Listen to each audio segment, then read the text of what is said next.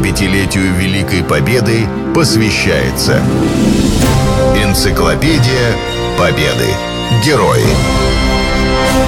Программа создана при финансовой поддержке Федерального агентства по печати и массовым коммуникациям. Павлов Иван. Летчик. Дважды Герой Советского Союза. Павлов Иван Фомич – летчик-штурмовик, дважды Герой Советского Союза. Окончил Оренбургскую военную авиационную школу. Участник Великой Отечественной войны с июня 42 по май 45 года. Командовал звеном и эскадрильей, был штурманом авиаполка. Воевал на Калининском и Прибалтийском фронтах. Участвовал в Ржевско-Сычевской, Великолукской и Смоленской операциях. Освобождал Белоруссию и Прибалтику. Был контужен. Однополчане вспоминают Павлова с теплотой. Он пришел к нам в гвардейский полк сержантом, застенчивым, двадцатилетним юношей с мягкой добродушной улыбкой. Несмотря на мягкость и застенчивость, это был профессионал высшего класса и настоящий боец. О его боевых качествах пишет Борис Шуканов в книге «Люди бессмертного подвига». Хлопнул глуховатый выстрел – Зеленая ракета, описав полукруг в воздухе, дала знать об очередном вылете самолетов на боевое задание. И тут же один за другим из кустов к старту потянулись шесть Ильюшиных. Эту павловскую шестерку знали не только здесь, на аэродроме, но и на переднем крае нашей обороны. Когда низко над землей, над траншеями наших войск с грохотом проносились в плотном строю Павлов и его ведомые, пехота смело шла в атаку – Солдаты знали, что пулеметы, минометы и пушки противника будут подавлены, а вражеские автоматчики прижаты к земле. Недаром штурмовиков, надежно поддерживавших наземные войска, звали в ту пору воздушной пехотой. Особенно тяжелой для Ивана стала Ржевская операция. Именно здесь началась его фронтовая юность. Многие летчики, под водительством которых он получал первую боевую закалку, не возвратились на аэродром после штурмовки в этом сильно укрепленном врагом районе.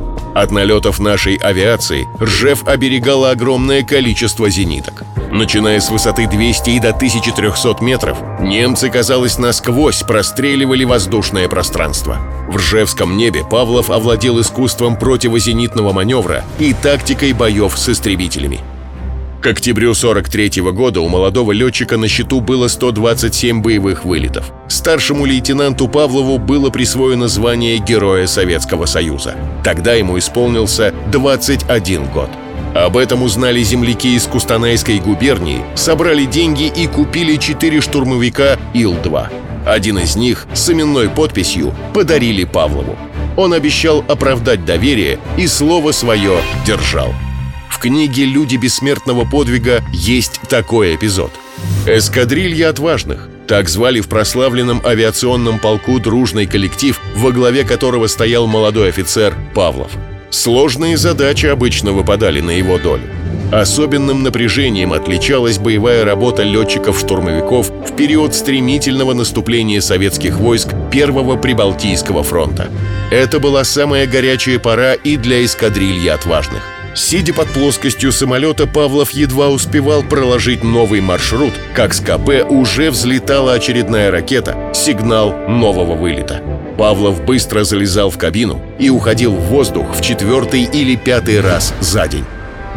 Вторую звезду героя уже капитан Павлов получил в феврале 45 -го года. Это была заслуженная награда. Боевая характеристика летчика слагается из двух понятий – если он истребитель, то о нем говорят «он сбил столько-то самолетов». Если он штурмовик или бомбардировщик, называют цифру совершенных им вылетов. На счету Ивана Фомича 250 штурмовок. Каждый из них — огромный риск. Он шел на него осознанно и неизменно побеждал. 75-летию Великой Победы посвящается Энциклопедия Победы. Герои. Программа создана при финансовой поддержке Федерального агентства по печати и массовым коммуникациям.